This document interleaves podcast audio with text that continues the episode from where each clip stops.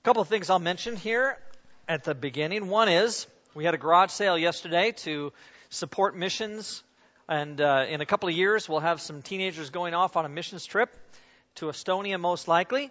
And we raised about $1,800 yesterday through the garage sale. So grateful to those who spent time working and putting that together. And uh, when I came down here about 3:30 or so, just to help them clean up, it was almost all done. So great job, everybody, for working hard on that. I really appreciate that.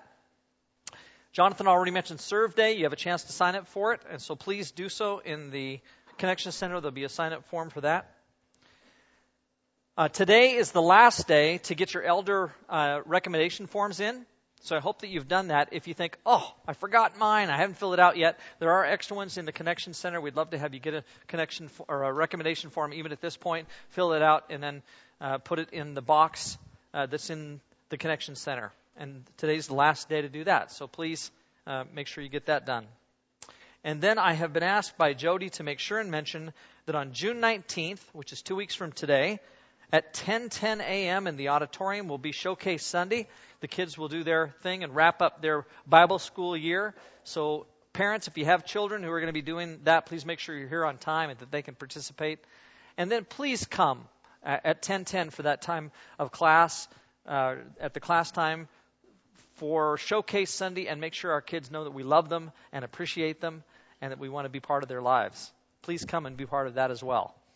That's two weeks from today. And then I wanted to mention, although I don't see her at the moment, that Norba, Nora Ebel is here for the very first time today. But she's not in here, is she? And I bet I know where she is. Yeah, it's either a diaper or she's hungry. One of the two, right? Yeah. But maybe we'll have a chance to meet Nora later on. Congratulations to Trevor and Emma for uh, the birth of their little one. And we just pray God's blessings on you for sure. Well, you may have seen, you may have seen this poster. Five Smooth Stones, which is the series that we began uh, last week. And then you'll notice over on the right hand side it says Living Truths That Make All the Difference. And what I'm wanting to know is if you picked up on the double meaning that at least one word on this poster has. And I'll give you a hint. It's not the word stones, which is kind of used as a metaphor here. It's not five smooth stones. It's not in those words. In the words living truths that make all the difference, there's at least one word that has a double meaning. And it's the word living. Like you may or may not know, unless you're a grammatical person kind of like me, you may or may not know that participles can have a, they can be used in different ways. They can be used adverbally or they can be used adjectively. And you're thinking, big deal, Kelly. Except it is a big deal because you can have truths that live, and so they are living truths, or you can live truths. And so this could be saying to you that we need to be living truths. Living truths, in fact, that make all the difference. And when we're living truths, we will be living living truths that make all the difference. Okay? And I think that's important. It's important to see that there's a couple of different meanings here. God wants us to both be those who live out these significant truths, and He wants us to live out these significant truths. And so I hope you take seriously the notion of what we're trying to do here. Both meanings, of course, can work. And I hope that you notice that. I hope that that's something you focus on. We could have called this something like five truths that get at the heart of following Jesus. And that's because following Jesus is really important.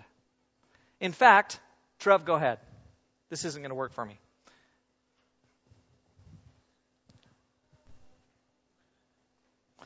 No, I'm not talking about Twitter. I literally want you to follow me. And indeed, he does. Jesus really does want us to be followers of him. And so these are five truths that we're looking at that will help us to follow Jesus as well as we should. And let me tell you that at the end of the service today, there's going to be a bucket at the back of the auditorium. And when we're all done, you're going to have a chance to go back and pick up a stone. A living stone, perhaps, at least a smooth stone. And what you can do is, I'm going to give you some instructions, and you can take that stone and write on that stone with the marker that's there something that will have to do with you living out the kind of life that Jesus wants you to live. You can take it home with you, and there will be something there to remind you about how it is that you need to live before Him. So, we are talking about really following Jesus. In this case, we're even talking about, in some sense, real stones that you can take home and hopefully will be a bless, uh, blessing to you. Well, we have also talked recently, like last year, we did a whole series on the kingdom of God. And the kingdom of God means different things to different people. And you may or may not know this, that in conservative circles, at least within Christianity today, there's kind of a, um, a, a controversy that goes on with exactly what the kingdom of God is all about. And the question has to do with is the kingdom of God something that happens to you when you die, that you get to experience in eternal life and go to be with God in heaven, and so you enter into the kingdom of God? Or is it something that we participate in right now? And so it's something like this. Trev, go on. Thank you. Is this the kingdom of God? Is it just this thing that we go to, this experience we have that lasts eternally at the end of time because we have our sins forgiven? Next slide. So it looks kind of like this a stairway to heaven. Is that what the kingdom of God is all about? If it is, then we're definitely talking about something that happens at the end of time for all of us because of the forgiveness of sins that Jesus provides for us. And this is an important thing, obviously. But there are a lot of people who feel like this distracts us. And when they say this distracts us, what they mean is, is that we get so caught up in going to heaven when we die that we end up not focusing on what's going on around us here. And in fact, there are lots of things that should happen here on this earth, of which the kingdom of God should be part, that we don't have any role in, we don't participate in, because we're focused instead on those things that happen in eternal life. And so, next slide. Sometimes people would say this is the kingdom of God when we begin to serve others and do what God wants us to do, we end up actually living out then the kingdom of God. So here's the controversy. Is the kingdom of God about eternal life and going to be with God because our sins are forgiven and we get to be with Him in heaven? Or is the kingdom of God something like this, living it out here and bringing a new reality into our world? Well, we want to phrase the question by means of a video and you will hear the question stated in a different way. Trev, and Lisa, could you get some of the lights then, please?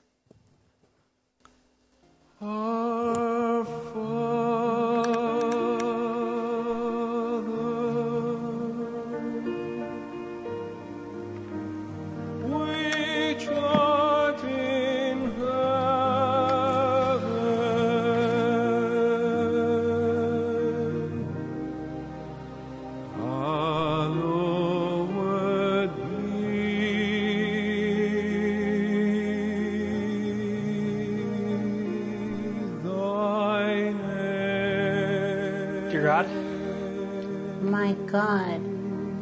praise you.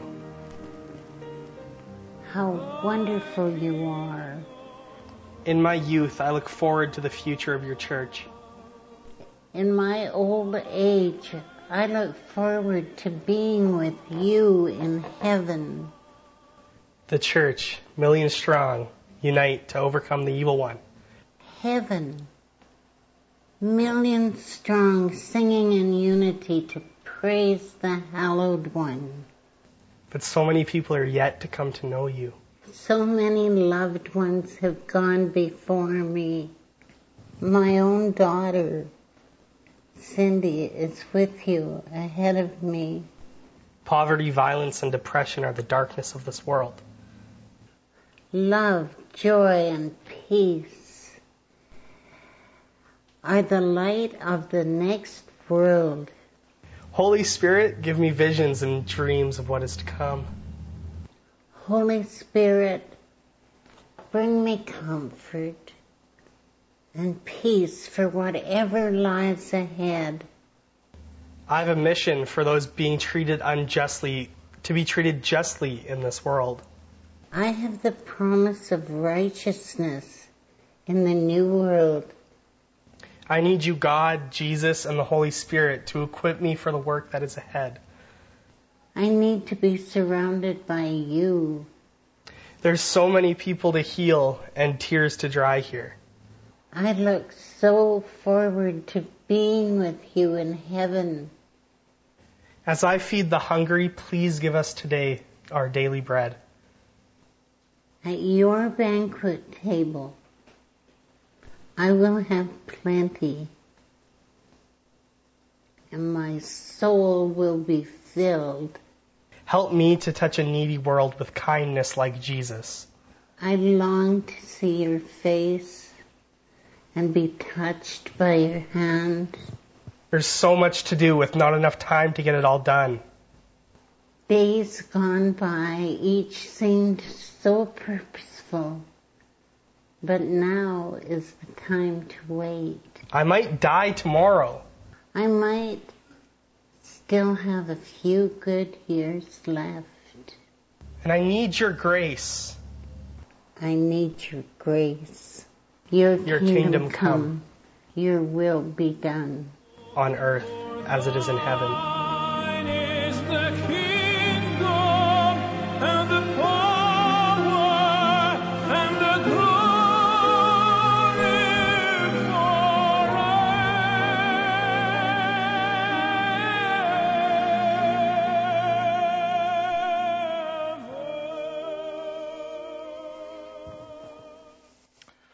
Thank you to Elsie and and uh, Jacob for doing such a wonderful job of portraying what I think is a real dilemma.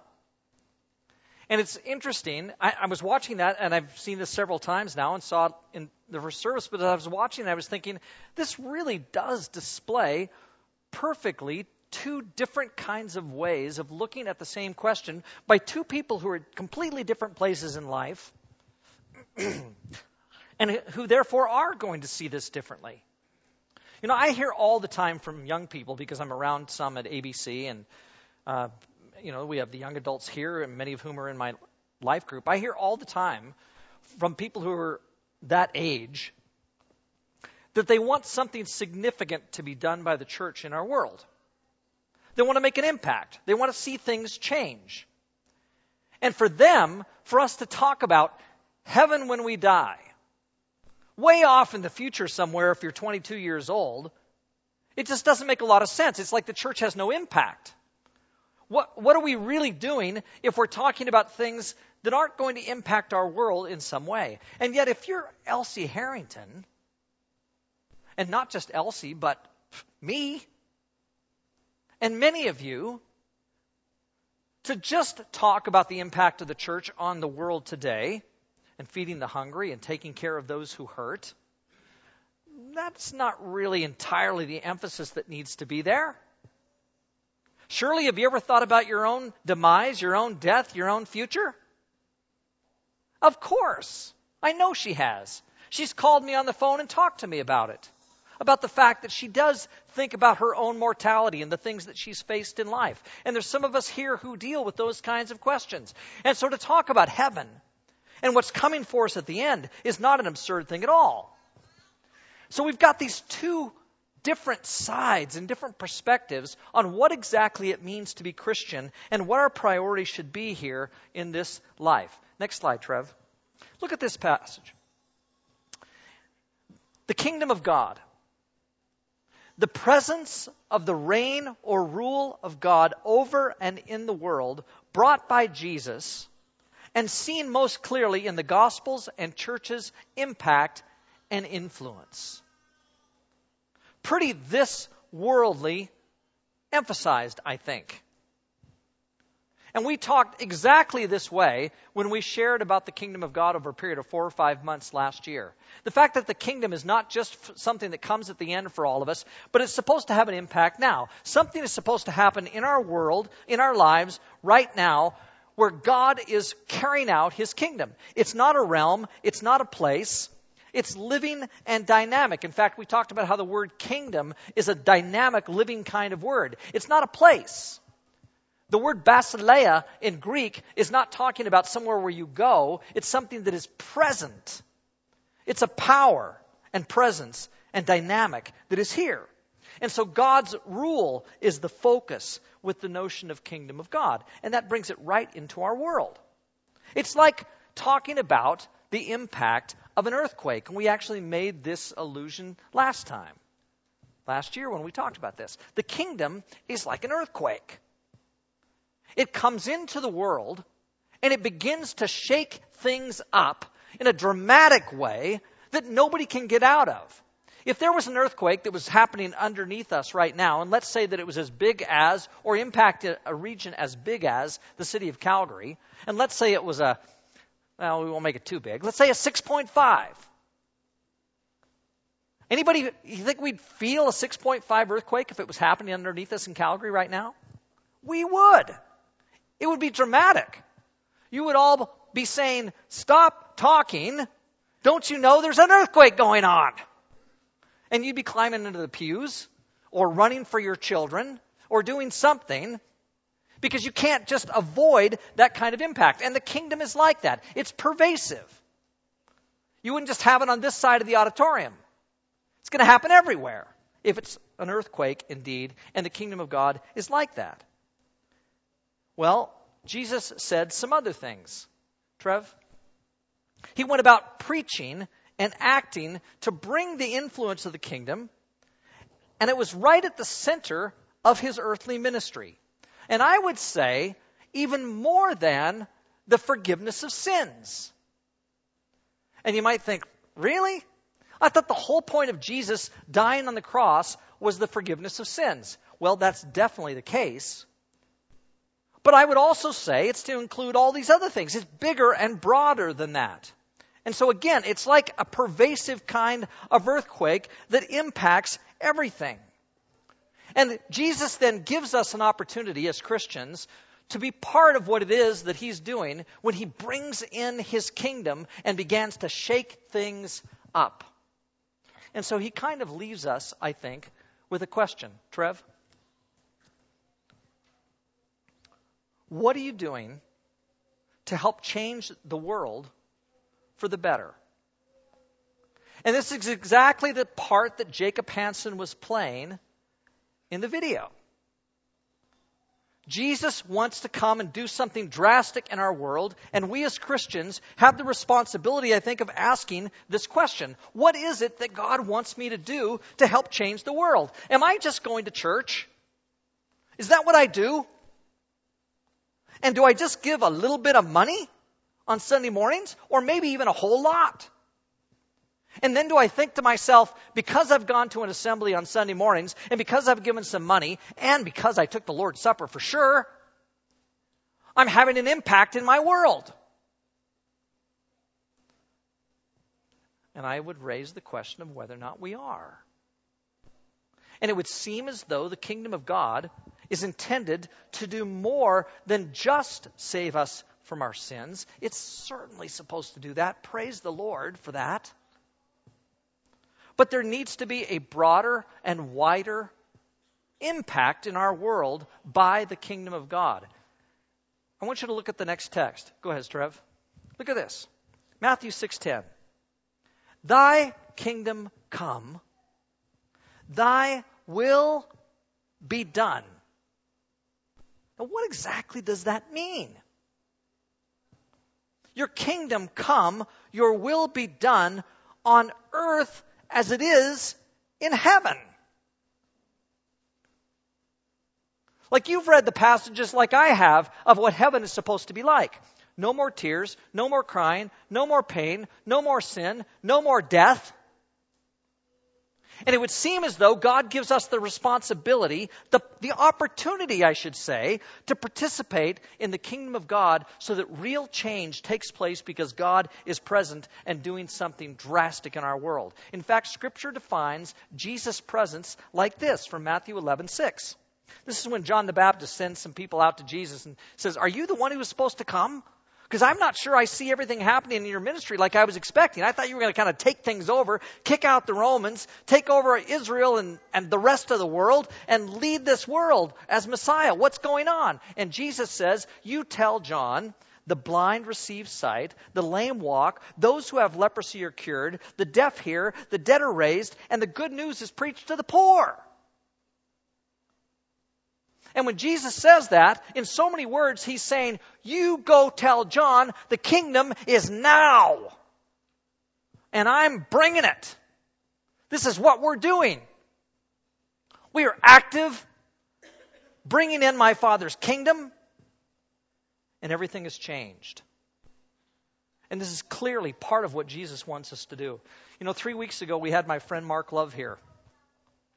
Mark mentioned, I think, during the service maybe that uh, that Robin and I were asked a long time ago by Mark and his wife if we would be those who would take over the care of his son if something was to happen to them. They only had one child. His name is Josh. Well, for the last few years, Josh has been in Abilene, where he grew up, and he's been living as part of what we could call a modern monastic community at least semi monastic. And what they do in this house is they basically say, We're going to live out in our house the kingdom of God. That's our first priority. And so we're going to go minister to those who have needs. We're going to care for the poor. We're going to take care of those who are hurting. If we find somebody hungry, we're going to feed them. If, they, if somebody needs a place to stay, they can come and stay with us. And they live out of their house like this church.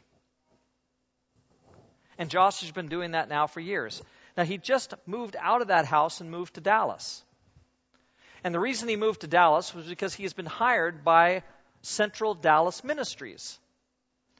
And Central Dallas Ministries has been a ministry started by Larry James, who was a preacher at the Richardson East Church in Richardson, Texas. Larry started this organization probably 20 years ago or more to start ministering to the poor, the homeless, those who are hurting in various ways in downtown Dallas. Now, what's beautiful about this is that if I said to you, if I said, what religious group in our city does notable things for those who are poor and those who are needy? What religious group is that? Do you know? It's the Salvation Army. Everybody knows the Sally Ann. They're the ones with the red kettles at Christmas time. But they do a whole lot more than that. And so they have a place for people to stay downtown. They have a means of helping people get off drugs and alcohol. They do an awful lot of good works in the name of the Lord Jesus Christ. Now, what I think is wonderful is that if you go to downtown Dallas, it's not Salvation Army necessarily that's known as the group that does that. It's the churches of Christ that are doing that. And now Josh Love has a chance to go and minister in that way to these people who have such great needs. Clearly, he's answering a kind of call. God has asked him to do something in the kingdom. And Josh has said yes. And so we live and think differently because the kingdom has shown itself.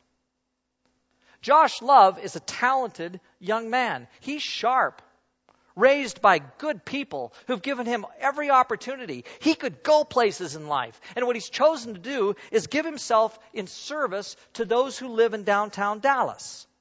And so he does what the kingdom calls him to. And so when we follow the king, when we're not just on Twitter, we begin acting in the world in a way that represents the king, and which reveals his kingdom. And so, do you know someone who hurts? Be there for them. Do you know someone who needs a friend? Befriend them. Do you know someone who has earthly needs? Meet those needs. Do you know someone who needs to receive the grace of Christ? Share with him the grace of Christ. And that's so much part of what we're supposed to be doing as people who live under the king. But there's at least another aspect to the kingdom. And that's because there is something still coming with the kingdom. There is still eternal life that is coming. And so, those of you who've been around for a little while, do you remember Margaret Tidland's attitude? Do you remember Margaret Tidland's attitude before she died? Margaret was a lady, for those of you who don't know, who during her life here and as part of our church fostered over 40 kids in her home. I think there were three of them that she adopted, at least two, but it may have been three. When she was in her 90s, she was still doing Wii bowling. This was a lady who lived some life. And when she was 94 and life was about over for her, Margaret started getting excited about going to heaven. And so she would talk about it all the time. I'm ready to go. I want to go. I'm ready to go. And I remember like it was yesterday. The day that her family called me. In fact, it might have been Michelle Muirhead that called me and said, Margaret's not going to make it. So I went to the hospital of an evening, and they said, She's not going to make it through the night. And her family gathered. Everybody was there. At one point, they asked me to pray, and I prayed, and I asked God to bless her because she was in her fin- final moments here on earth. She knew sh- this was happening. She was very conscious and aware. She was smiling and looking forward to it. Until the next morning when she woke up. She was not happy. She wanted to be gone. She wanted to go and be with the Lord. And she woke up on the next morning and was not pleased. And she lived for another two or three days after that. Well, Margaret had a perception and a vision that also is the kingdom of God. And it's not wrong for us to be thinking about our eternity. It's not wrong to wonder where we're going to be when we die. I wonder that. What's it going to be like? And with every passing day, I get closer. And those who are younger thinking to yourselves, well, of course you do. Look at your hairline. Look at what your body's doing. You're getting there rapidly. I know that. But don't think it's not going to happen to you. It is going to happen to you. Molly, I see your smile. It's going to happen to you, girl. It's happening to your dad already. If I would have said her mother, I'd have been in trouble.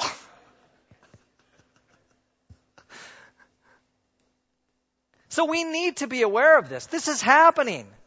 And Margaret's perception of that and re- uh, her thoughts about the reality of that were exactly right on. Trev, next slide, please. Look at this passage. Don't let your hearts be troubled. You believe in God, believe also in me. My Father's house has many rooms. If that were not so, would I have told you that I'm going there to prepare a place for you? And if I go and prepare a place for you, I will come back and take you to be with me, that you also may be where I am. What is this passage talking about? It's not talking about ministering to the poor here tomorrow when they come to the door and they want food. It's talking about the eternal life that we all have an opportunity to receive in Jesus and to go to and be part of because of what Jesus did. And so, not for a moment do I take lightly the forgiveness of sins that we have received from Jesus. There is a double truth then about the kingdom of God. And it's, that's why it's one of our five smooth stones. It's something that we need to get. Next slide, Trev.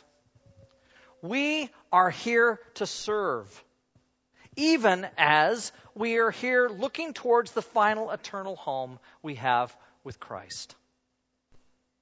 Both are part of who we are in Jesus.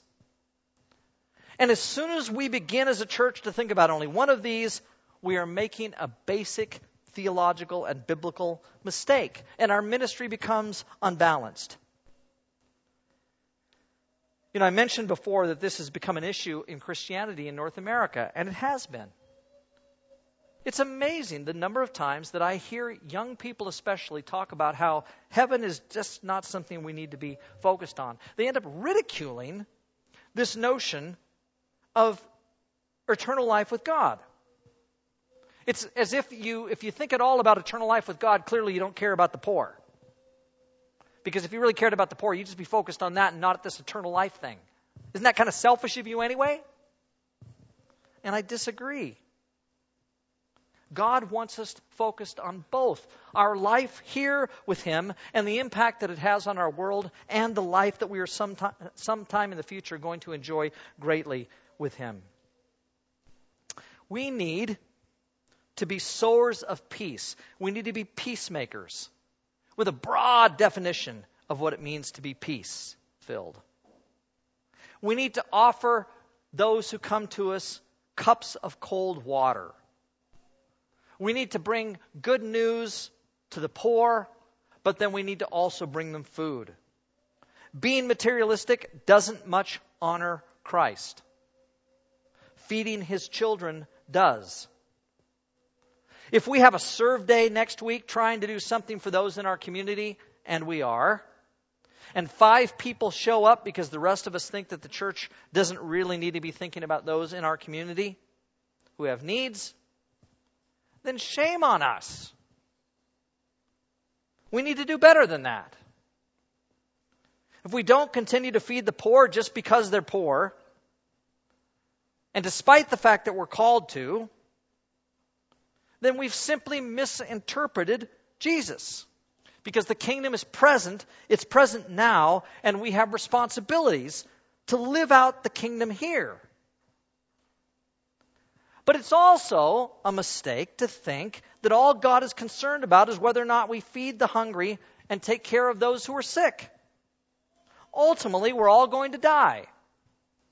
And I would like to think that we're a bit different than the financial planner that I listened to on the radio this week. Who he, he actually said this. This was the line. Sorry, James, you're a financial planner. I wouldn't expect you to be on the radio saying these kinds of things, bud. If I hear you, you're going to get it. The guy says on the radio, the only thing that you're going to leave your children when you die is your financial estate. And so you better prepare. And I thought, that's crazy. It is not the only thing that you're going to leave to your children. You have a legacy to lead them. You have teaching to leave them. You have a whole life that you're living, that you're leaving for them. And it better include the notion that there is the kingdom of God when you, we die. You're passing from this world and you're going to leave your children behind. And I hope that you have something to say to them about where you're going and the hope that you have for that as you leave this world. And it is way more important than whether or not we have anything planned out financially. And I'm not saying, James, that's not important. I'm just saying that's not where it's at, ultimately. We need to encourage our children to have a completely different perspective about life, including their finances, than what the world has. We need to encourage, encourage our children, get this, to become full time church workers and sacrifice their lives for the sake of the gospel. There's an interesting idea. Have them think so seriously about what it means to think about eternal life and the impact that they can have in our world that they end up saying the most important thing I could do is just serve Jesus, and they become a missionary.